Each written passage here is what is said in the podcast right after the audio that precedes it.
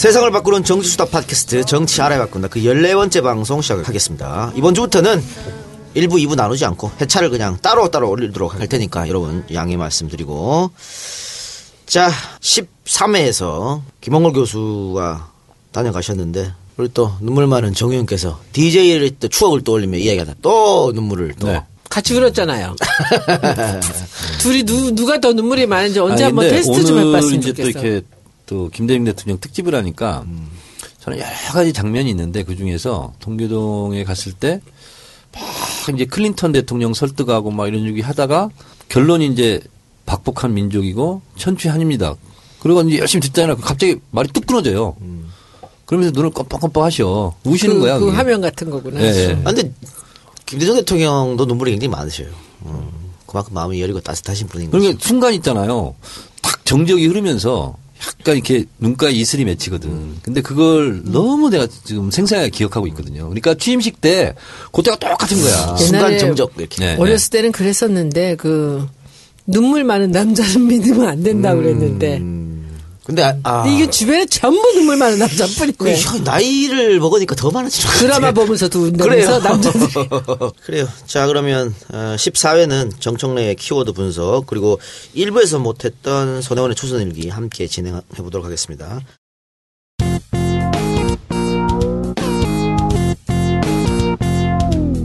정청래 키워드 분석. 오늘은 뭘 갖고 오셨나요? 건국절. 음, 이거 가지고 나올 줄 알았죠? 예. 네. 또, 시민과 노동자. 음, 시민과 노동자. 그래요. 건국절에 관해서는 뭐 건국절 논란도 있- 뭐 끊임없이 있었죠. 이명박 정부 때부터 끊임없이 있었고 이번에 박 대통령이 또 한번 8.15 경축사를 하면서 또 한번 언급했고. 68주년 건국이라고 그랬나요? 네네. 그렇게 얘기를 했죠. 근데 이게 음, 저는 종북이라고 주장합니다. 네. 어떤 왜냐면 말씀이십니까? 어, 네이버 들어가서 북한 건국일 쳐보세요. 그러면 1948년 9월 9일로 나옵니다. 음, 북한이 건국절을 쓰고 있어요. 음. 그러니까 북한이 어, 48년에 건국했다 하는 것을 똑같이 따라해요. 똑같이 따라한다? 근데 이승만 초대 대통령도 어, 건국을 어, 상해 임시정부로 봤거든요. 그래서 1948년 8월 15일 정부 수립이죠. 네. 국가 건립이 아니라 정부 수립 이후 처음 나온 관보 정부에서 했던 공식 기관지 관보 1호 9월 1일 날 냈거든요. 네. 그게 대한민국 1년 이렇게 한 게 아니라 대한민국 30년 9월 1일 이렇게 냈거든요. 그러니까 1919년 상해 임시정부가 대한민국 1년이라고 이승만 대통령조차 인정했던 건데. 그렇네요. 지금 관보를 우리 진 PD가 뽑아서 여기 있는데 관보 이렇게 제 1호 대한민국 30년 9월 1일. 그렇습니다. 네, 대한민국 정부 공보편 발행 이렇게 그렇습니다. 되네요. 네. 그리고 그 정의원이 말씀하신 대로 48년은 정부 수립일이고 네. 건국일은 이제 에, 임시정부가 수립된 그날을. 건국을 봐야 된다는 거죠. 그것도 그렇습니다. 헌법에 적혀 있잖아요. 그러니까 헌법 전문이 유구한 역사와 전통에 빛나는 자랑스러운 대한 국민은 3.1 운동으로 건립된 대한민국 임시정부의 법통이라고 했거든요. 그러니까 대한민국 임시정부의 법통을 이어가기 때문에 헌법 전문에 넣는 거거든요. 48년에 수립된 정부는 어 19년 1919년에 건립된 상해 임시정부의 법통을 이어받는다고 그랬거든요. 그렇기 때문에 그걸 건국 1년으로 봐야 되는 거죠. 19년을. 그러니까 사실은 뭐 정연이 더 잘 아시겠지만 MB 정부 때 이거 건국절을 법으로 명시하자 그래서 어 세- 당시 한나라당이죠. 네. 새누리당입니까? 새누리당이었던 것 같은데. 예. 이거 입법 활동하려고 그러다 여론에 붙어서 못한 거잖아요. 못했는데 제가 안행이 간사였잖아요. 네. 어, 19대 국회 때 올라왔어요 또. 또 어. 건국절 그때로 하자고. 그래서 제가 논의조차 하지 않았죠. 음. 이거는 법으로서 가치가 없다. 그래서 사장됐는데 또 이번에 이거 가지고 지금 통과돼봤자 위헌이에요. 네. 헌법재판소 가면 헌법에 분명히 나와 있는 거잖아요. 이것은 반헌법적 발언이라고 저는 저는 생각합니다. 지난 12일에 박근혜 대통령이 이제 독립 유공자들을 불러갖고 청와대에서 만찬을 했잖아요. 근데 그때 너무 재밌는 게 광복군 출신 그 독립 유공자 91세 되신 네네. 김영관 선생이 앞에서 대놓고 그렇죠. 그랬잖아요 마이크 기자들 다 잡고. 있는 데서 마이크 잡고 대한민국이 1948년 8월 15일에 출범했다면서 이날을 건국일로 제, 제정하자는 일부의 주장은 역사를 외면하는 처사다. 나는 멋있어. 한국 그렇죠. 할아버지들이 너무 멋있어. 그 연세에 네, 그러면서 그 지- 작년에 박 대통령이 그 광복절 경축사에서 그 얘기를 했대요. 오늘은 광복 70주년이자 이렇게 건국 67년을 맞는 역사적인 날입니다라는 걸 한 걸 보고 기억을 했다가 자기가 그렇게 그런 얘기를 할 줄 딱 숨기고 거기 와서 그 자리에서 딱 오픈하면서 그 얘기를 하신 거예요. 너무 멋있어. 근데 그거 원래 대통령하고 만찬장 할 때 질문 답 이런 거 정해져 있지 않나요? 그렇겠죠. 정해져 있죠. 아 근데 이분께서 한마디 하라 그랬는데 딱 맘먹고 그렇죠. 작정하고 하신 작정하신 거죠. 거죠. 연세도 많으시고 그러니까 시켰겠죠. 근데 대통령이 그 이분께서 말씀하신 거에 대해 대답을 전혀 하지 안 않았죠. 했죠. 원래 안. 그렇게 원래 쉽잖아요. 원래 할 말이 없고 음. 그리고 거기서 뭐라고 해봤자 뭐 본인만 그분 그렇죠. 부른 네. 사람은 그냥 혼났겠지. 네. 독립운동가한테 자기가 뭐라고 해 거기서. 그렇죠. 어, 그래서 그런 일이 있었는데 지금 새누리당 대표 이정현 대표가 이걸 또 이어받아 가지고 그 건국절을 법제화하겠다. 그래서 여야 공개 토론하자. 뭐 이런 얘기를 하고 있어요.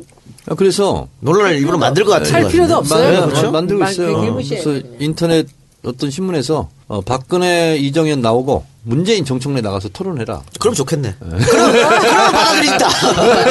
한번 해보자. 어, 한번 해보자. 안 그러면 뭐할 필요가 없지 뭐. 네. 뭐 하러 받아들여 이걸. 일부러 이렇게 논란 만드는 건데. 네. 자, 그런데 아까 얘기했지만 뭐 여론도 안 좋고 그러기 때문에 법제화 아웃된 건데 왜 끊임없이 자꾸 이걸 건국절을 들고 나올까요? 핵심 요인은 뭐냐면 국정교과서 추진하는 거하고 똑같거든요. 그러니까 친일의 역사를 지우고, 지우고. 그 친일의 역사를 지운 타- 상태에서 어, 건국 공신의 월계 관을 씌워주자 이런 거예요. 그러니까 결국은 이것도 어, 박정희 아버지에 대한 헌사죠. 네. 그 아버지가 뭐 일본군 장교 출신이니까 네. 거기에 대한 게 계속 남아 있기 때문에 그걸 지우기 위한. 그러니까 친일도 지우고 항일의 역사, 독립의 역사도 독립운동의 역사도 지우겠다. 지우겠다. 이런 거죠. 사실은 이거는요. 대통령으로서 어, 나는 헌법을 준수하고 국가를 보위하며 하면서 취임 선서하잖아요. 그 탄핵감이라니까. 이거는요. 대통령으로서 정말 할수 있잖아요. 없는 얘기죠. 할수 없는 헌법을 부정하는 어, 발언이죠. 만약에 정말 우리 당에서 누가 대통령 돼서 이런 얘기를 해봤어, 보- 했어 보세요. 어떻게 됐나. 이 난리가 났겠지. 나는 뭐 이 나라 이 언론도 정말 어이가 없어요. 그래서 어, 문재인 전 대표도 이 문제에 대해서 얼빠진 아주. 강하게 네, 얼빠진 그렇죠? 일이라고. 아주 강하게 한마디 얼이 했습니다. 빠진 거지. 어, 건국절은 얼빠진 주장이다. 문 이렇게 대표님이 요즘에 점점 마음에 들고 있어. 음, 너무 멋있는 말을 점점 강하게 얘기를 하세요. 특히 이 분야는요 어, 전문가잖아. 우리 의총 때 건국절에 대해서 강의를 했잖아요. 한 20분 동안. 그때 사람들이 다 박수 친 거. 아 그래요? 그러면 왜냐하면 너무나 야 문 대표가 이렇게 이 부분에 대해서 명확하구나. 공부를 하거든 그냥. 예, 그냥. 의총 자기가 때- 완전히 알지 않으면 얘기 안 해. 네, 의총 때 이거 가지고 한 20분 강의를 아, 했어요. 진짜로? 예, 예. 그래서 그때 다 끝나자마자 모든 의원들이 일시에 와 하면서 박수 쳤다니까요.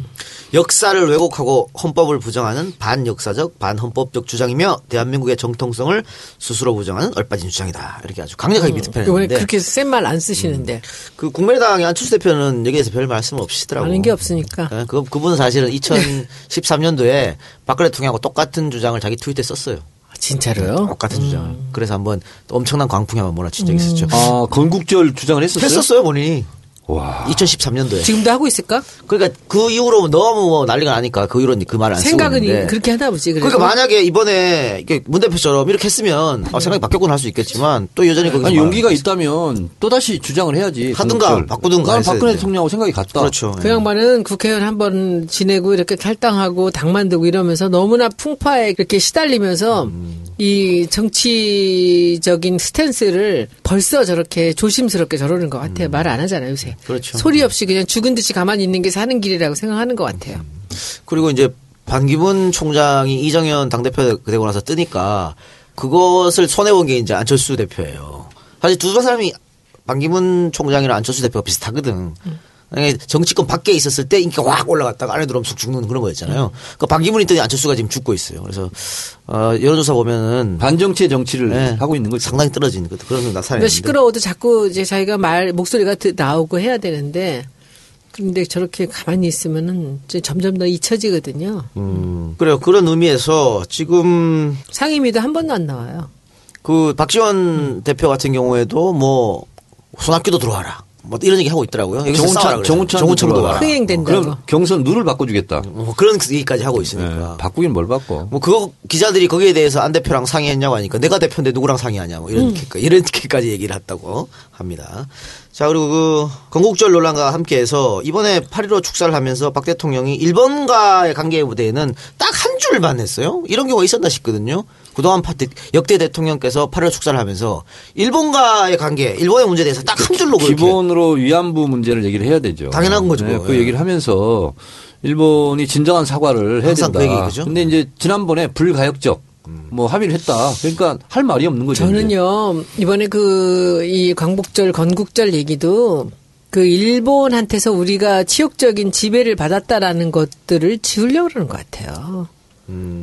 그 역사를 부정하려고 일본 편에 서서 그 동생 하고 다니는 거 보세요 지금. 근데 그걸 지우려고 저는 하는 것 같아요. 그렇게 뭐 친일에 뭐 이런 게 아니라 그게 이게 우리가 45년이 우리가 건국이 되면 일본한테서 지배를 받았다라는 것이 그 치욕의 역사가 없어지거든요. 없어지죠. 예. 우리는 그냥 정말 나라 없는 나라가 없는. 없는 나, 네. 이 민족이었던 게 되는 거거든요. 그러니까 그래서 지금 일본하고 관계를 정상화 시키려고 저러는 것 같고 그리고 지금 독도 갖고 떠드는 거 보니까 독도도 갖다 바치는 거 아닌가라는 음. 걱정도 돼요. 사실은.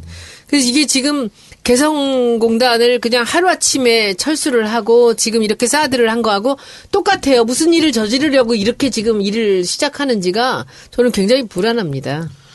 그러니까 사실 그 8월 15일 날 어떻게 건국절 발언을 하- 할 수가 있는지 말이죠. 사실 그러면 그 수많은 독립운동가들이 뭐 때문에 독립운동을 하게 된 겁니까? 원천 부정하는 독립운동이 아닌 거지, 그러니까. 경축사가 아니라 나는 8.15 경악사였다. 그렇습니다. 그렇게 볼 수 있겠습니다. 네, 광고 듣고 와서 두 번째 키워드 이어가겠습니다.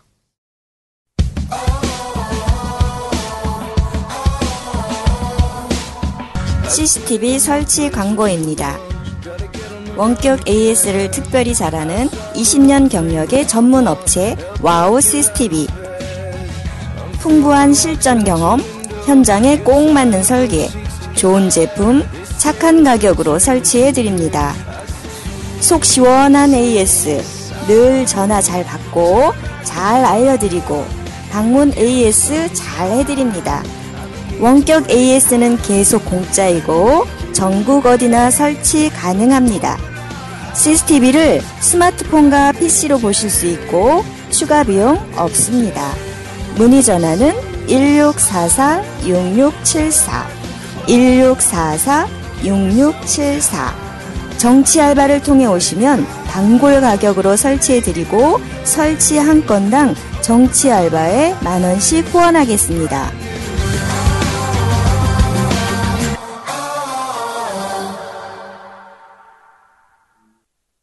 네, 오늘 광고는 CCTV 광고입니다. 이거 뭐 중국 텔레비전 얘기 아니죠? 아이씨. 네.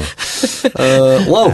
CCTV. 광고가 없다는 방송을 듣고 친구 회사 광고를 영업해서 청정구역에도 함께 광고를 하고 계시는 열혈 애청자입니다. 멋지다. 기존에 CCTV를 사용하시던 분들이 바꾸시게 되면 다섯 배 화질 좋은 full HD 화질로 업그레이드 됩니다.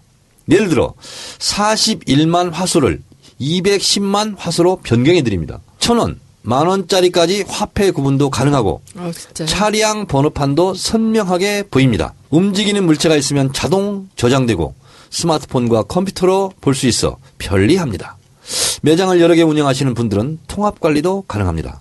일반 매장, 유치원, 교회뿐만 아니라 일반 가정에서도 연로하신 부모님이나 아이 손혜원 님 어머니께 선물하세요. 아이 키우는 집에서도 유용하게 사용하실 수 있도록 용도에 맞게 시공해 드립니다. 단골 가격으로 설치해 드려 가격 부담이 많이 줄어들고 결제하실 때에는 일시불, 2년 할부, 3년 할부 모두 가능합니다. 여기에 무료로 원격 AS를 해 드립니다. 문의 전화 1644-6674 1644-6674 고맙습니다. 아, 광고, 야, 이 CCTV 같은 경우에는 사실은 매장을 하시는 분한테 꼭 필요한 것 같아요. 저는 세콤에서 CCTV를 음. 하거든요. 매장, 우리는 박물관이 있으니까 CCTV를 항상 쓰죠. 필요하죠. 예. 네, 그래서 저는 여러 군데 다 CCTV 하고 사는데. 요즘 좋더라고요. 그냥 요즘 그 자기 핸드폰으로도 다 볼 수 있더라고요. 다 보잖아요. 그죠? 그래서 예. 다 봐요, 우리는. 참 신기한 세상이 좋아졌어. 알겠습니다. 광고 얘기는 거기까지만 하고요. 자, 두 번째 키워드 뭐였죠? 시민과 노동자 시민 노동자. 뭐 때문에, 네. 뭐 때문에 갖고 왔어요? 어, 더불어민주당에 에, 난리가 났죠. 네. 강령을 바꾸겠다. 당 강령에 노동자를 지우겠다. 음. 아, 그래서 이번에 지금 전당대 당 대표 후보 어, 그리고 다른 후보들도 다 지금 안 된다. 안 된다. 반대한다. 어, 그리고 가장 크게 정청래도 안 된다. 이렇게 얘기했죠. 거의, 거의 대부분의 의원들이 안 된다고 한것 안 같아요. 된다고 그랬죠. 그렇죠? 네. 일단 강령이 뭐예요? 강령이 뭔데 다들 뭐 당 대표 후보로 나온 사람들 이렇게 어, 반대한 거예요?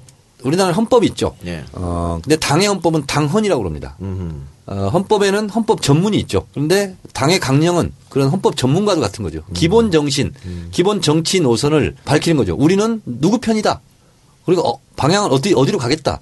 이런 거죠. 근데 거기다가 어 노동자 권리 이 부분이 노동자가 들어갔었는데 아 그냥 시민에 다 포함되는 거니까 노동자를 지우자 이거였죠. 네. 그러니까 현재 강령 전문에 있는 거 더불어민주당은 노동자와 시민의 권리 향상을 위한 노력을 존중한다. 네. 라고 돼 있는데 여기서 노동자를 빼고 시민의 권리 향상을 위해 노력한다. 네. 아, 왜 노동자를 뺐다고 생각하세요? 그러니까 이제 이런 거죠. 그 전준희 의 해명은 어, 다른 부분에 많이 노동자의 권리 이런 거 향상을 위해서 많은 조항을 넣었다. 그러니까 빼도 된다. 이거였어요. 그래서 제가 명언을 남겼죠. 이것은 버스 노선으로 치면 노동자 마을을 잘 살게 해주겠다. 근데 노동자 마을의 버스 노선의 정류장은 없애겠다. 이런 거와 똑같은 거죠. 그랬는데 어쨌든 뭐 강력 반발해서 그랬는데 없던 일로 하기로. 없던 일로 하기로. 어. 그런데 뭐 또 김종인 대표는 여기서 또 반발하셨던 것 같더라고요. 그 근데 저는 예. 야, 진짜 당대표가 그런 말 하면 안 되거든요. 그냥 그만둘 당대표고 새로운 당대표 세명이 이렇게 했잖아요. 그럼 할 얘기가 없어서 궁색하게 선명성 경쟁하느라고 이런 얘기 하는 거다. 나는 이게 막말이라고 생각합니다. 음, 그러니까 그렇게 평가절하했었는데 방금 말씀하시는 것처럼 이제 좀 있으면 바뀔 당대표지 않습니까? 네. 근데 왜 구태여 이 강령을 급하게 바꾸려고 그랬을까요?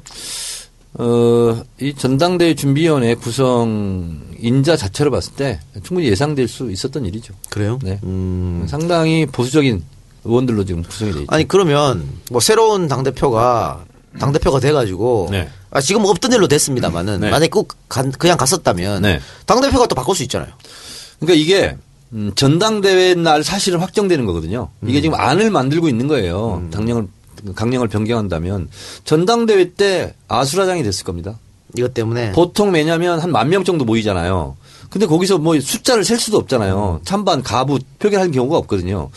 만약에 이것을 강행했으면 전당대회장에서 된다 안 된다 해가지고 난리가 났을 거예요. 그럼 이것은 부결됐을 거예요. 음, 그렇게 보는 것이죠. 네. 그러면 저 부분은 어떻습니까? 하여튼 그러면 노동자를 빼는 건 없는 일로 하기로 했는데 네. 다른 부분에도 그 남북 관계에 대해서 또 바꾼 게 있더라고요. 서해 평화 지대 음. 예, 그걸 빼려고 그랬죠. 그리고 북한의 핵 개발 등으로 한반도 평화는 위협받고 있으면 이- 이걸 또 삽입하는 네. 이거 보면 우클릭 같은데.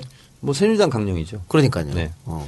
그러니까 서해 평화지대는 뭐냐면 노무현 대통령의 평양 방문 정상회담 이후에 14선언의 핵심 정신이거든요. 근데 그걸 지우겠다 한 거죠. 이건 마치 뭐하고 똑같냐면 어, 새정치하고 우리 민주통합당하고 합당할 때 5.18 정신을 없애려고 그랬어요. 예, 그랬죠. 예. 그래서 한번 또더 난리가 난리가 났죠. 났었어요. 예. 누가 그랬죠? 안철수. 안철수 그쪽에서. 예. 그래서 다시 또 없던 걸로 했던 거죠. 음. 근데 똑같은 지금 것이 반복인데 뭐 그나마 진짜 궁색하지만 아, 실무적인 부분이었고 문맥 정리상 잘못된 거다. 뭐 그렇게 물러나서 뭐 없던 일로 되긴 됐는데 참 궁색해요. 음. 근데 일반 유권자들은 더불어민주당 강령 같은 건잘안 볼 것 같은데 의미가 그래도 있을까요? 아 그러면 당의 정체성과 정치 노선 이거 있잖아요. 이거를 강령 보면 알 수 있는 거거든요. 그러니까 이게 이제 뉴스가 되니까 강령이 중요한 것처럼 되지만 어, 당을 하는 사람으로서는 굉장히 중요한 부분이죠. 그러면 지금 강령 교체 부분 이것도 그렇고 사드 문제도 그렇고 그 지금의 더불어민주당의 지도부들은 지금의 노선 가지고는 정권을 못 찾아오고 약간 중도나 우클릭해서 오른쪽으로 가야 정권을 잡아온다 이런 생각하고 있잖아요. 그 이제 그런 생각이 나 하니까 그런 생각 하니까 이렇게 나왔는데 어, 그나마 이번에 좀 다행인 것이 예. 그동안은 한마디도 못하고 있었잖아요. 뭐를 어떻게 하든 당을 어디로 끌고 가든. 근데 그나마 어, 당대표 후보들도 나서고 많은 국회의원들도 나서고 하니까 결국 이제 한 발 물러나게 됐는데 뭐 천만 다행이에요. 음. 근데 이거는 그러면은 처음에 이게 강령 바꾼다고 할 때 그 의원들 혹은 뭐 혹은 대의원들 물어보고 하는 게 아니고 그냥 거기서 자기들끼리 오케이 하면 통과되고 이런 거였었어요? 그러니까 전당대회 준비위원회에 당원당규 개정 분과위원회라는 게 있어요. 원래? 항상 전당대회 앞두고 그래서 거기서 실무적으로 준비를 해서 어 지금 이제 비대위니까 비대위 올려서 의결이 되면 당무위로 올라가거든요. 그랬을 때 전당대회 안건이 되는 거예요. 근데 그 과정에서 지금 브레이크가 걸린 거죠. 음. 그리고 이제 시민 안에 노동자를 포함할 수 있다 이걸 하는 건데 진짜 이건 무식한 얘기죠. 뭐냐면 시민의 사전적 의미를 제가 말씀드리면 어, 고대 사회에서 시민은 특권 계층이었어요. 기득권 계층. 그리고 근대 사회로 넘어오면서 부르주아 시민 혁명 할 때 그때 시민은 부르주아 계급을 얘기했어요. 그러니까 봉건 시대를 타파하는 어, 부르주아 시민 혁명이었고요. 지금의 현대에서의 개념은 민주 사회에서 어, 권력 창출을 위해서 권리와 의무를 다하는 사회 구성원 이렇게 규정하고 있거든요. 국민하고 다른 거예요. 다른 거죠.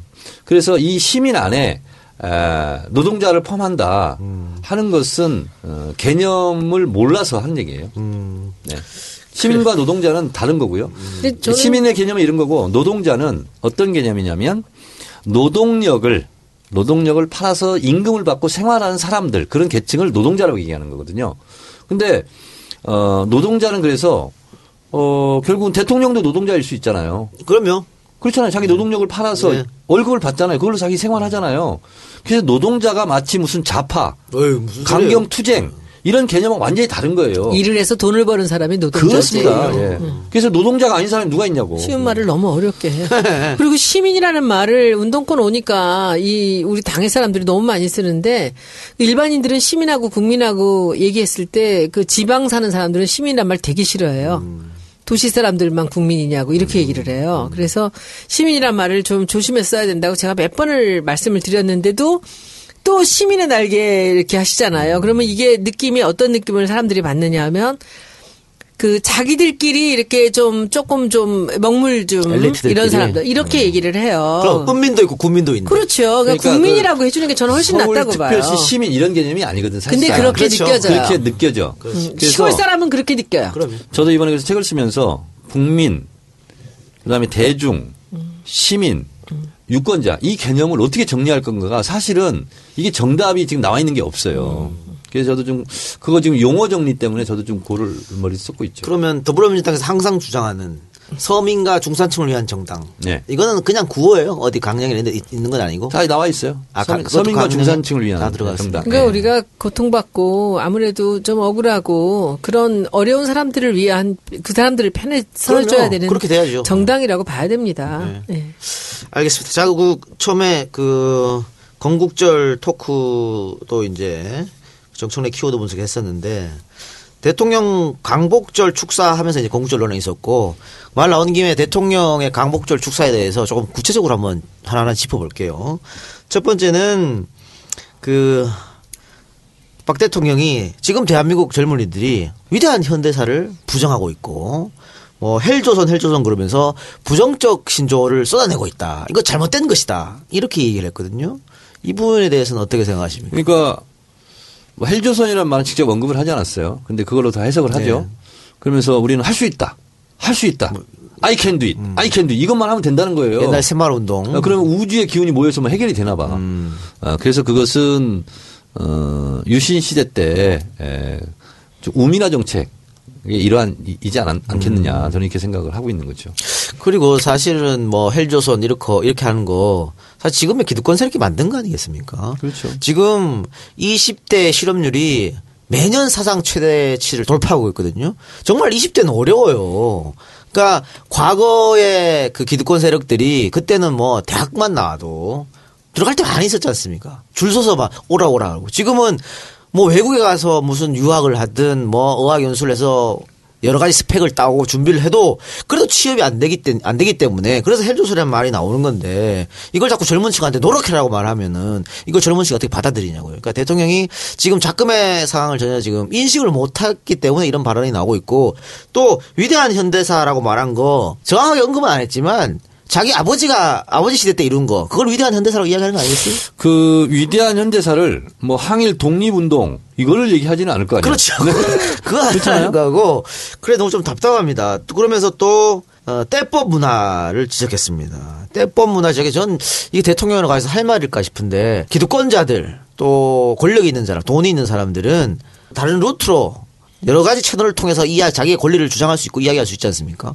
근데 이 서민들, 노동자들은 사실은 시위가 시위라든가 이런 걸로 막 이런 걸로만 자기의 권리를 주장할 수 있는데 이거를 지금 때법으로 취한시켜 가지고 그 말도 떼법 입어야. 네. 아이, 정말. 그러니까 네. 대통령의 이런 상황 인식 어떻게 생각하세요? 그러니까 지난번에요. 그 우리 더민주 여섯 명 방중했을 때도 뭐 그게 뭡니까 말하는 게 대통령이 진짜 여과 없이 아 정말 내가 막말 전문가잖아. 내가 봐도 막말이야. 그걸 진짜 네? 실수였어. 야, 진짜. 내가 오죽했으면 여북했겠어. 에휴 정말 오죽 급했으면 그랬을까? 말 말 언급하기도 싫어.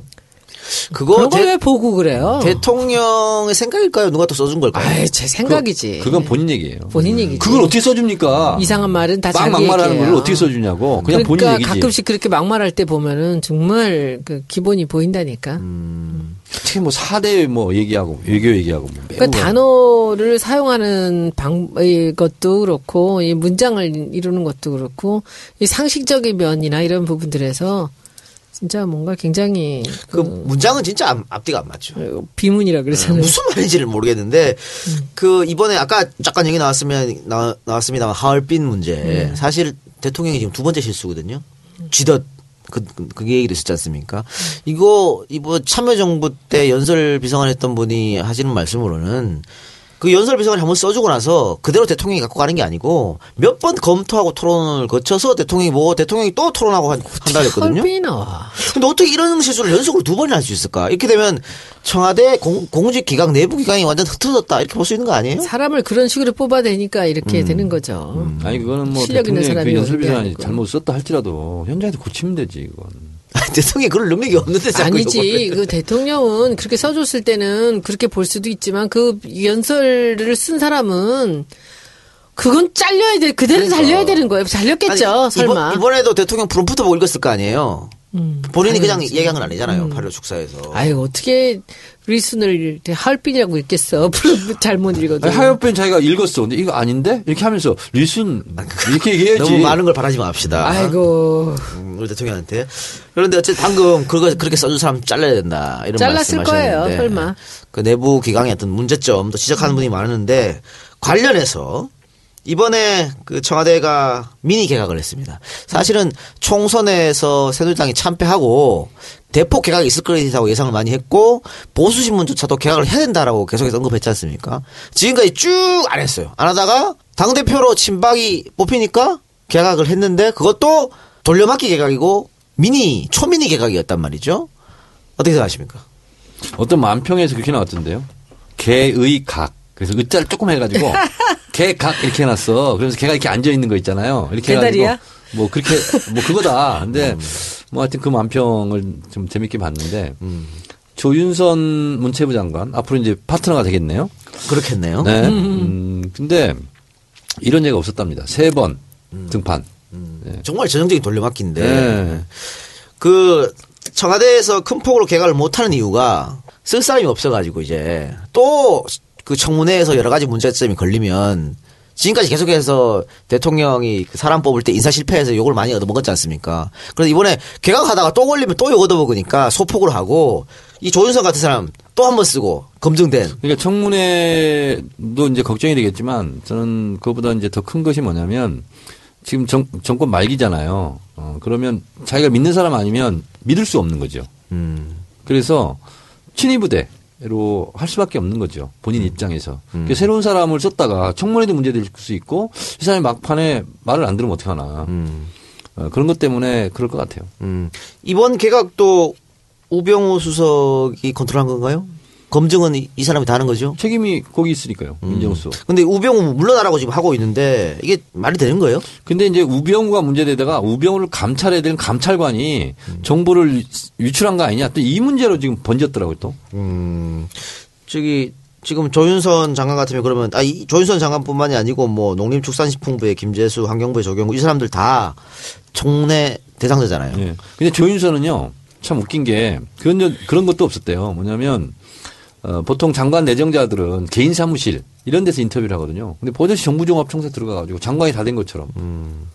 그래서 기자들 불러 모아가지고 38초간 입장 발표가 나와버렸대. 음, 그래 기자들이 열받았다고. 네. 아, 진짜? 기자회견 한다고 다 오라 그래 놓고 딱 38초간 자기 얘기만 하고 질문도 안 받고 그냥 가버려가지고 뭐 하는 거냐고 기자들이 막 항의해서 대변인이 아주 진땀을 뺐다고 미안하다고 사과하느라고. 자 그런데 이 조윤선 장관이 그러면은 청문회를 하면 손혜원 의원님이 또 등판하는 거예요? 그렇죠. 아, 근데 이 양반은 여성부 장관 할 때 청문회 한 번 겪어서 네, 넘어갔거든요. 그러니까. 그 아마 조윤선 장관을 이번에 그 문화부 장관 시킨 데는 그 청문회 걱정이 없어서 저도 그럴 것 왔을 같아. 거라고 생각해요. 근데 한 그- 번 들어갔기 때문에 근데 그때도 음. 어, 쉽게 넘어간 거예요. 왜냐하면 돈 씀씀이가 해명이 안 됐어요. 무슨 돈 씁습니까? 몇 년간에 걸쳐서 140억을 벌었는데 재산 신고는 그 절반도 안 되게 했는데 그럼 이 돈을 다 어디다 썼냐. 그래서 제가 남을 도와주는 성격이라서요. 뭐 이런 식으로 얘기한 아, 거예요. 그랬어요? 네. 음, 이번에 확실히 파보세요. 네. 처음으로 그래서 그 돈을 어디다 썼냐. 아, 제가 뭐 이렇게 어려운 사람 많이 도와주는 성격이고 뭐 제가 뭐 하여튼 돈도 잘 계산하고 내고 뭐 이- 이런 식으로 그냥 넘어갔었어요. 그때. 이제 청문회야 뭐 저 아니어도 또 많은 사람들이 이제 벼르고 있겠죠. 그런데 여성부 장관 때한 번 했기 때문에 뭐 그렇게 특별하게 나올 거는 없지 않을까라는 생각은 합니다. 근데 지금 청와대에 보면 박 대통령 참 보훈 인사를 너무 잘하는 것 같아. 낙선하거나 낙천한 인사들 다 청와대로 지금 가 있거든요. 야, 그러다가 지난번 정성근 예. 음.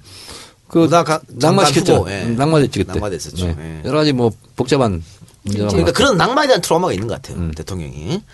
그리고 그 이정현 새누리당 대표가 음, 박 대통령하고 만나면서 호남 인사를 좀 중용해서 개각을 좀 했으면 좋겠다라고 했는데 이번에 세 명은 두 명이. 영남이고 한 명이 서울인가 그렇더라고요. 이것도 역시 무시. 시죠. 그렇죠. 그런 말을 듣는 사람이 아니죠. 음. 우병우는 어떻게 계속 갈 것 같습니까? 이 국정에 부담이 될 것 같, 상당히 될 것 같은데. 오늘 야당, 야당이 어떻게 하느냐에 딸렸어. 저는 음, 타이밍을 보고 음, 아마 스스로. 자기 의지로 어, 그만두게 할 것 같아요. 오늘 조선일보 또 때리더라고. 음. 어. 저는 근데 밀려서는 하지 않겠다. 음. 이거 이거 같아요. 이번에 8.15 경축사 할 때도 우병우 수석이 참석한 것 같은데 언론의 집중 스포트라이트 받았습니다만 꿈쩍하지 않는 것 같아요. 대통령께서 계속 보호하고 있는 것 같은데 그래도 조선일보 이기지 않을까 뭐 그런 생각을 해봅니다. 그래서 제가 어, 대통령은 힘을 과시하는 자리가 아니라 힘을 모으는 자리다. 이런 명언을 제가 또 하지 않았습니까? 음. 지금 힘 과시를 본인이 해서 본인의 기분은 좋을지 모르겠으나 아, 곧힘 빠진다. 알겠습니다. 자 그럼 광고 듣고 와서 계속해서 방송 이어가겠습니다. 대리운전 광고입니다. 이제는 대리운전이 생활의 일부분이 되었습니다. 한 잔의 술도, 음주운전의 방조도 형사처벌을 받습니다. 대리운전을 이용할 때마다 600원은 정치 알바에 기부하고 600원은 이용 고객님께 마일리지로 적립되는 나눔 대리운전 소개합니다. 600원의 나눔이라 번호도 600번. 1877-0600번입니다. 대리운전이 너무 저렴하면 기사가 오지 않고 너무 비싸면 고객님이 외면합니다. 시장 가격 그대로 이용하시고 정치 알바에 기부도 하고 마일리지도 적립되는 나눔 대리운전 1877-0600번. 기부 내역은 정치 알바가 검증합니다. 현금 카드 모두 사용이 가능하며 서울에서 제주까지 전국 어디서나 이용 가능합니다. 600원이 기부되고 적립되는 나눔 대리운전 1877-0600번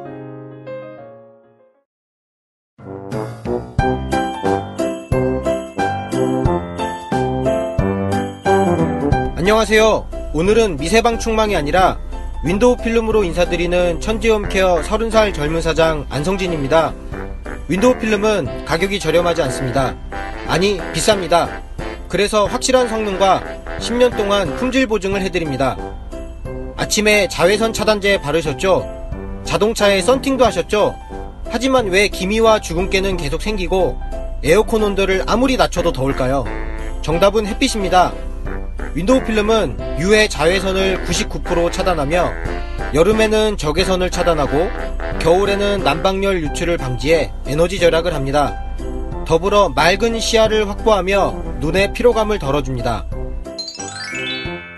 네이버에 천지홈 케어를 검색하시면 다양한 시공 후기를 만나보실 수 있습니다.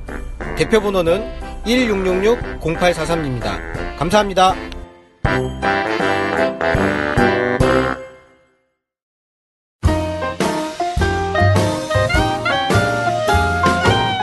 궁금한 게 많은 초선 손혜원이 묻습니다.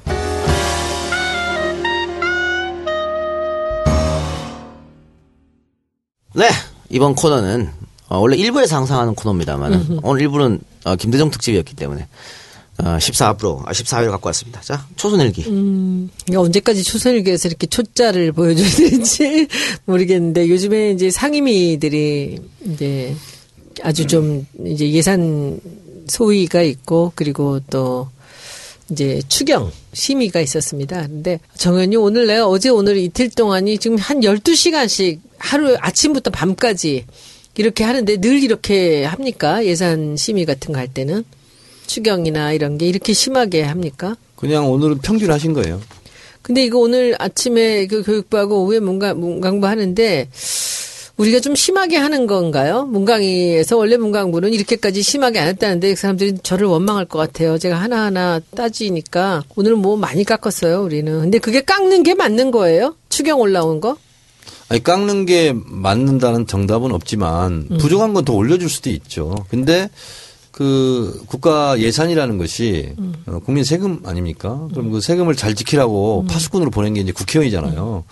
그러면 깎고 늘리고 하는 것이 중요한 것이 아니라 적재적소에 국민의 세금이 잘 쓰여지느냐 그런 거고 단돈 1원, 이, 이, 1억이라도 어, 이거 잘못성, 잘못돼서 지금 편성돼 왔으면 당연히 깎아야 되는 거고 그런 거죠. 그런데 참 이상한 게 제가 저는 뭐 오랫동안 사업을 했기 때문에 장부를 보면 금방 알거든요. 뭐가 잘못되고 뭐 이런 거 금방 금방 볼 수 있는데 제가 이 추경을 내용을 보면 이게 졸속으로 편성된 게 눈에 너무 뻔히 보이는 게 많습니다. 이걸 어떡하죠? 다 집어내야 돼? 아니면 이- 모른 척 넘어가야 이런 돼? 어려움이 있을 거예요. 음, 손혜원 의원은 이제 소신이 굉장히 강한 국회의원이잖아요. 그러면 이건 튼, 분명히 이건 틀렸어. 음. 근데 이제 그렇게 되면 나중에 원내 지도부에서 아, 좀 그냥 대충 넘어가라.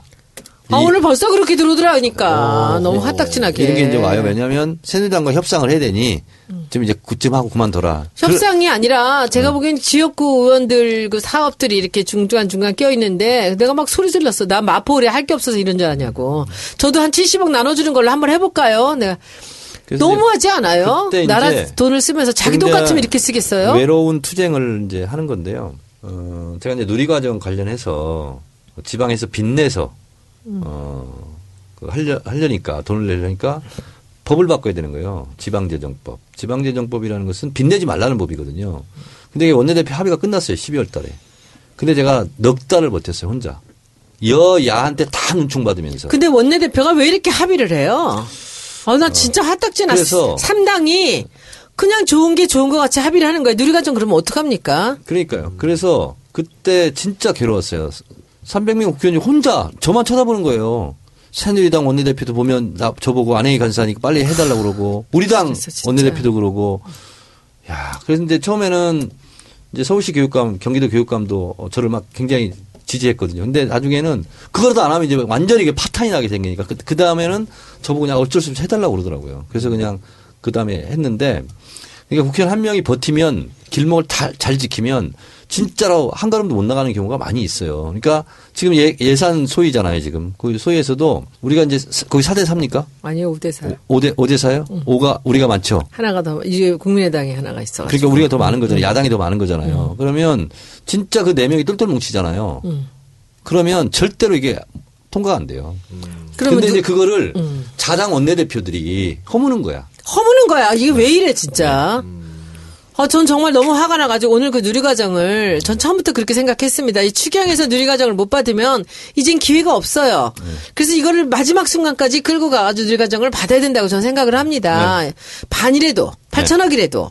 그런데 이 미리 셋이 합의해가지고 이렇게 적당하게 해놓고 온 거예요. 그래서 제가 이제 우리 그당 간사한테 뭐냐고 막 따졌는데 뭐 하는 만큼 했다 어쩌다 이러는데 저는 그래서 우리 소위에서 제가 오늘 그랬어요. 버티자. 그리고 3당이 합의했던 말도 우리가 여기서 저들이 안 들어주면 그냥 우리끼리 두들기자. 쟤네들이 맨날 그랬지 않았느냐. 하면 되는 거 아니에요? 그럼요. 버티고요. 음. 그 다섯 명이 한 명이 더 많다면서요. 어, 우리 그러면 이거 가지고 그렇지. 진짜 맞짱 토론 붙자. 음. 그리고 새누리당 원내대표 오고 음. 어, 다 원내대표로 와라. 우리랑 토론하자. 아니 제가 묻고 싶은 거는 5대 4인데 걔네들이 전부 나가버리면 우리가 다섯이 두들기면 되는 거 아, 아니에요? 그럼요. 되는 거죠. 그런. 사례가 있습니까? 많죠. 오늘 법제처에다 제가 그 문의해놨어요. 이런 아니, 사례 법- 있으면 달라고. 물을 필요도 없어요. 과반 이상이잖아요. 지네들이 맨날 했잖아, 새누리가. 아, 그럼요. 그냥 해버리면 돼요. 근데 오늘 그래서 제가 오늘 하루 종일 어제 오늘 그거 갖고 이제 싸웠는데 제가 다음번에는 우리 지금 당이 네 명이 다 초선만 거기다 갖다 놨잖아요. 그러니까 여기서 오늘 하루 종일 싸웠거든요. 저는 문화부랑 싸우고 그 이 싸우고 근데 이 누리과정 하나를 우리가 이걸 위해서 제가 끝까지 갔는데 이거는 오늘 유보를 했어요. 그래서 금요일 날로 넘어갔는데 하여튼 이게 근데 이거는 원내대표가 음. 미리 합의를 하면 그 다음 순서에 개별 의원들이 싸기가 굉장히 어렵거든요. 그러니까. 네, 그래서 미쳐버려. 저쪽에서 하는 얘기가 그 얘기예요. 새누리에서 하는 얘기가 원내대표가 했는데 왜 여기서 이러냐는 거예요. 자, 그러니까 그 단골 메뉴예요. 아 원내대표끼리 합의했는데 여기서 왜 이러냐. 합의를 왜 해요, 근데? 어?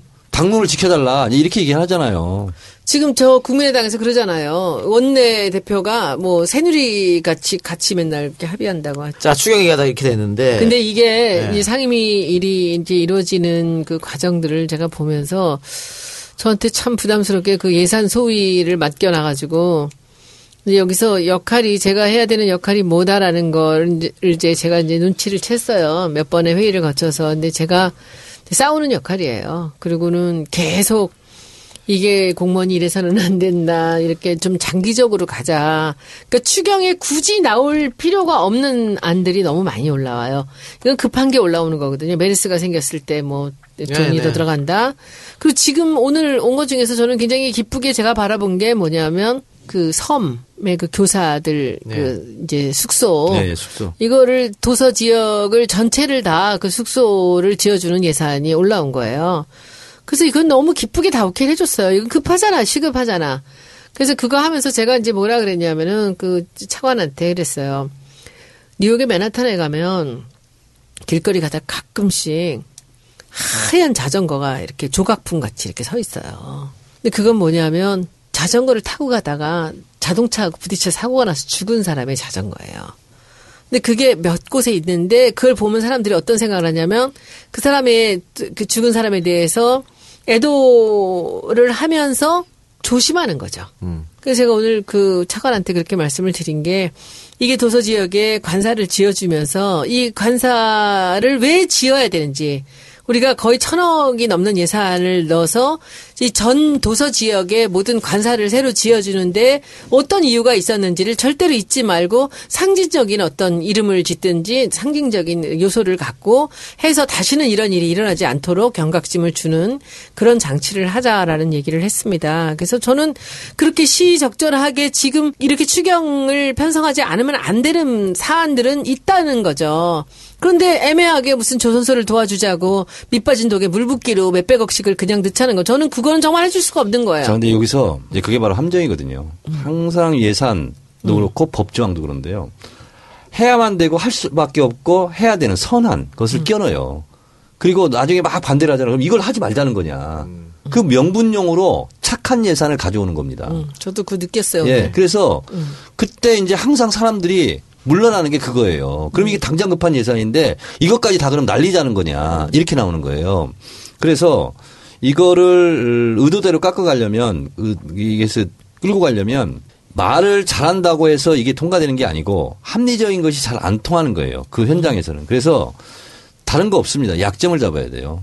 그래서 그걸 가지고 쥐고 흔들어야 돼. 그러지 않으면 야당 의도대로 아, 안 가요. 저는 잘했어요. 자, 오늘 굉장히 싸우셨다 했는데 여기서 궁금한 거. 그러면 상임별로 이렇게 통과가 되면 이제 이번 같은 경우는 22일 본회의에서 처리하는 거잖아요. 네.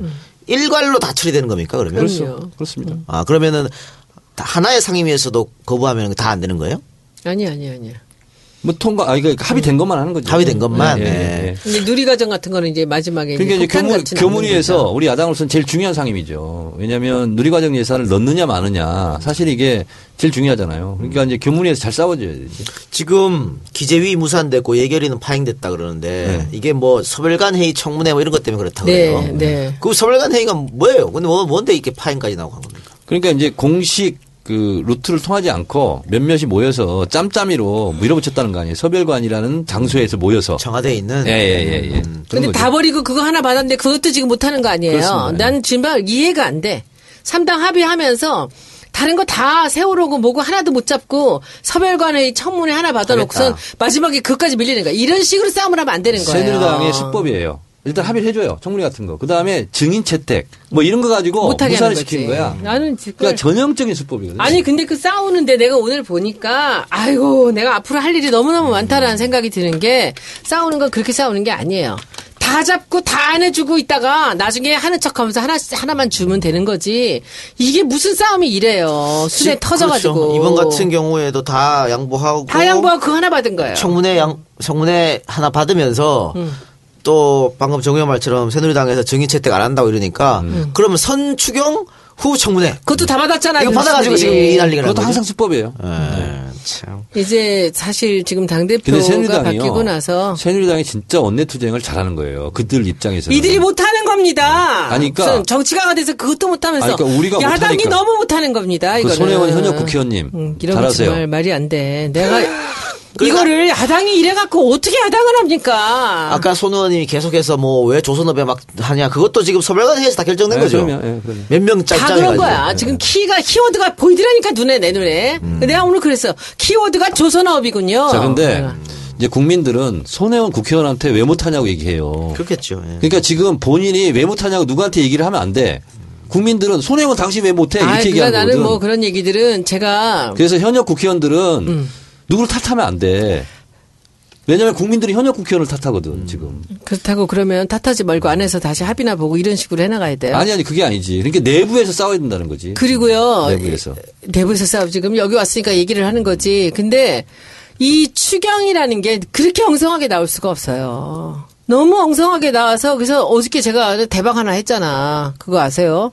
어저께 그 지금 영상까지 올라갔는데 제가 이제 어- 어저께 우리가 10시에 회의를 시작했는데 10시에 조각이 발표가 된 거예요. 조윤선 장관이 내정이 됐다고 하는데 여기 장관이 나와 있는 거야 김종덕 장관이. 그러니까 참 이게 묘하잖아요. 이게 지금 바뀌는데 여기서 이 사람한테 지금 질문을 해야 되잖아. 근데 이제 제 순서가 됐어. 7분짜리예요. 그래서 제가 장관님 그동안 수고 많이 하셨습니다. 오늘은 제가 장관님에 대한 마지막 예우로 장관님께는 질문하지 않겠습니다. 국장 나오세요. 한 거예요. 근데 이 어떤 신문 하나에서 손혜원이 장관이 지금 바뀐다고 자기가 잘 질문을 안 했다고 이렇게 딱 자른 거예요. 근데 제가 그 국장 나오라고 해놓고는 일부러 한 거예요. 제가 그거는 사실은. 근데 뭘 했느냐면은 질의를 한 거예요. 이 추경 이거 추, 추경이 이런 추경을 내용을 봤는데 도대체 이것은 며칠 준비한 것입니까? 이렇게 물었는데 이 주- 국장이 자기가 불려나갈 줄은 꿈에도 모르고 얼떨결에 대답이 나온 거야. 2주에서 3주 걸렸대요. 그래가지고 2주 3주하고 322억을 지금 이렇게 돈을 쓰는 겁니까? 그러니까 추경 나왔다니까 그냥 아무거나 껴 맞춰가지고 내면 되는 겁니까? 이제 그걸 7분으로 했거든요. 근데 그 어디 아주 그 보수에서도 그런 신문이 글쎄 그렇게 헤드라인을 그렇게 했어요. 손혜원 장관 바뀐다고 질문 안 해. 이렇게.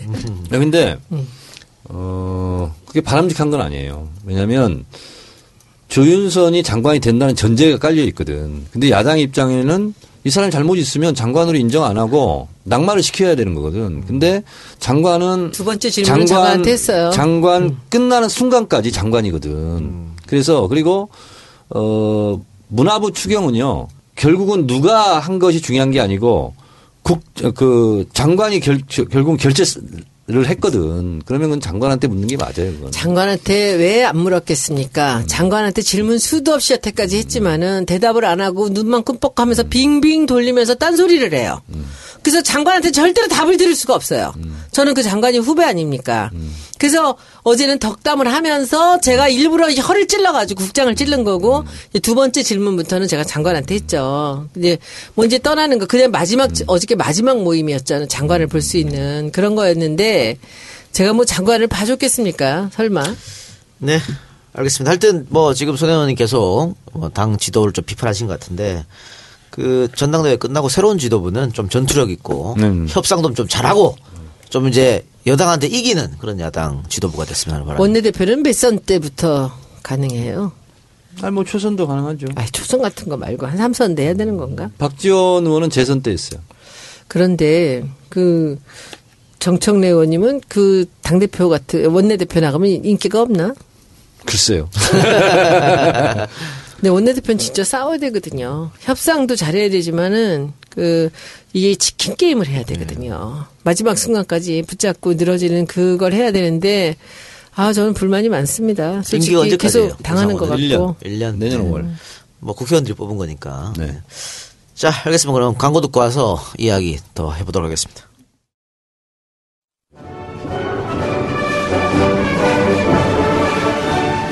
마오쩌둥의 혁명 동지로 지금까지도 중국 민중의 존경을 받는 조선인이 있습니다. 항일 무장투쟁을 하며 중국 인민해방군가를 작곡한 중국의 영웅 조선인 정율성. 하지만 그는 끝내 조국으로 돌아오지 못했습니다. 중국의 별이 된 조선의 독립군 정율성. 지금 서점에서 판매 중입니다.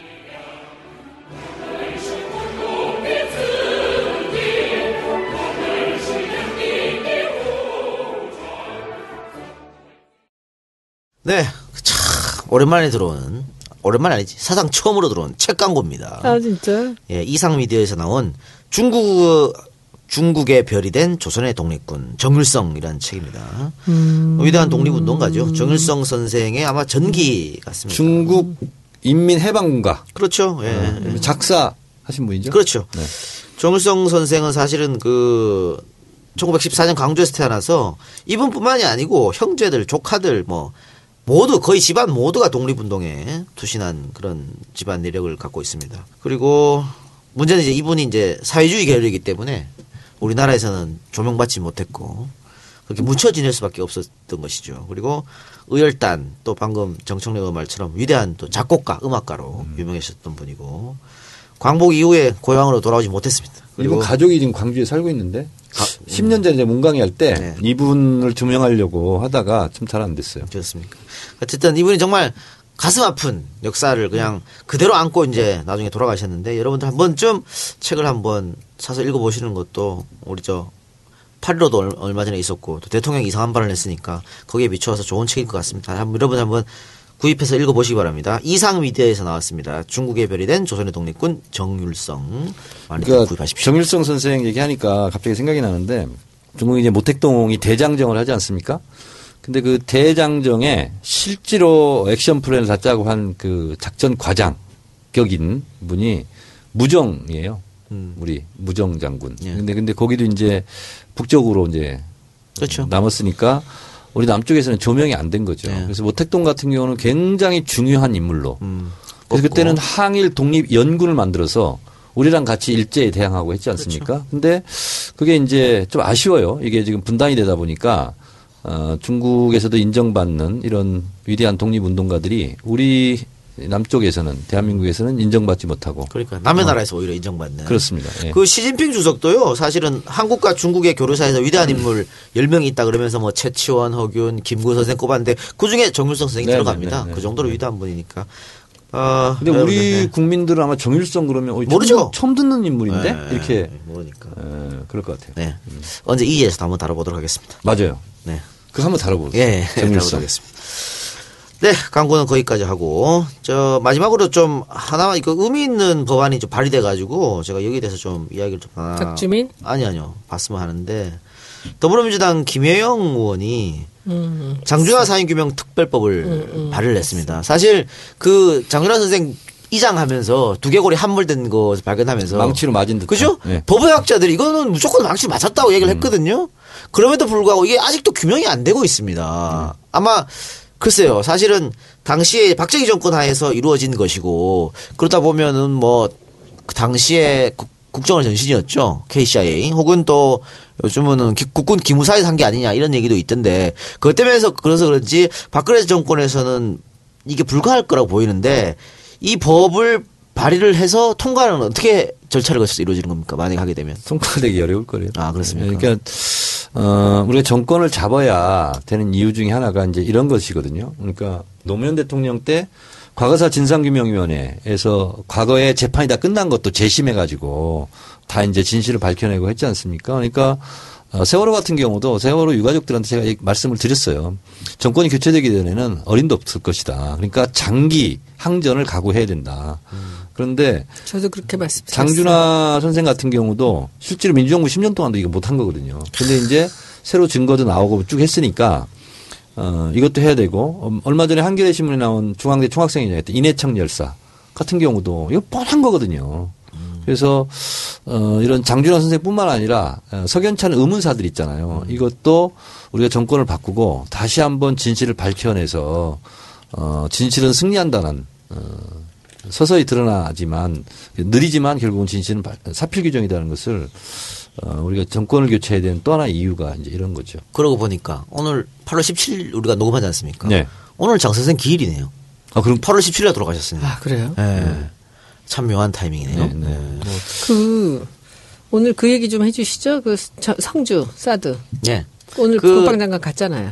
그 전에 또 굉장히 많은 분들이 모여서 삭발식을 하셨다고 네네네네네. 그러더라고요. 네.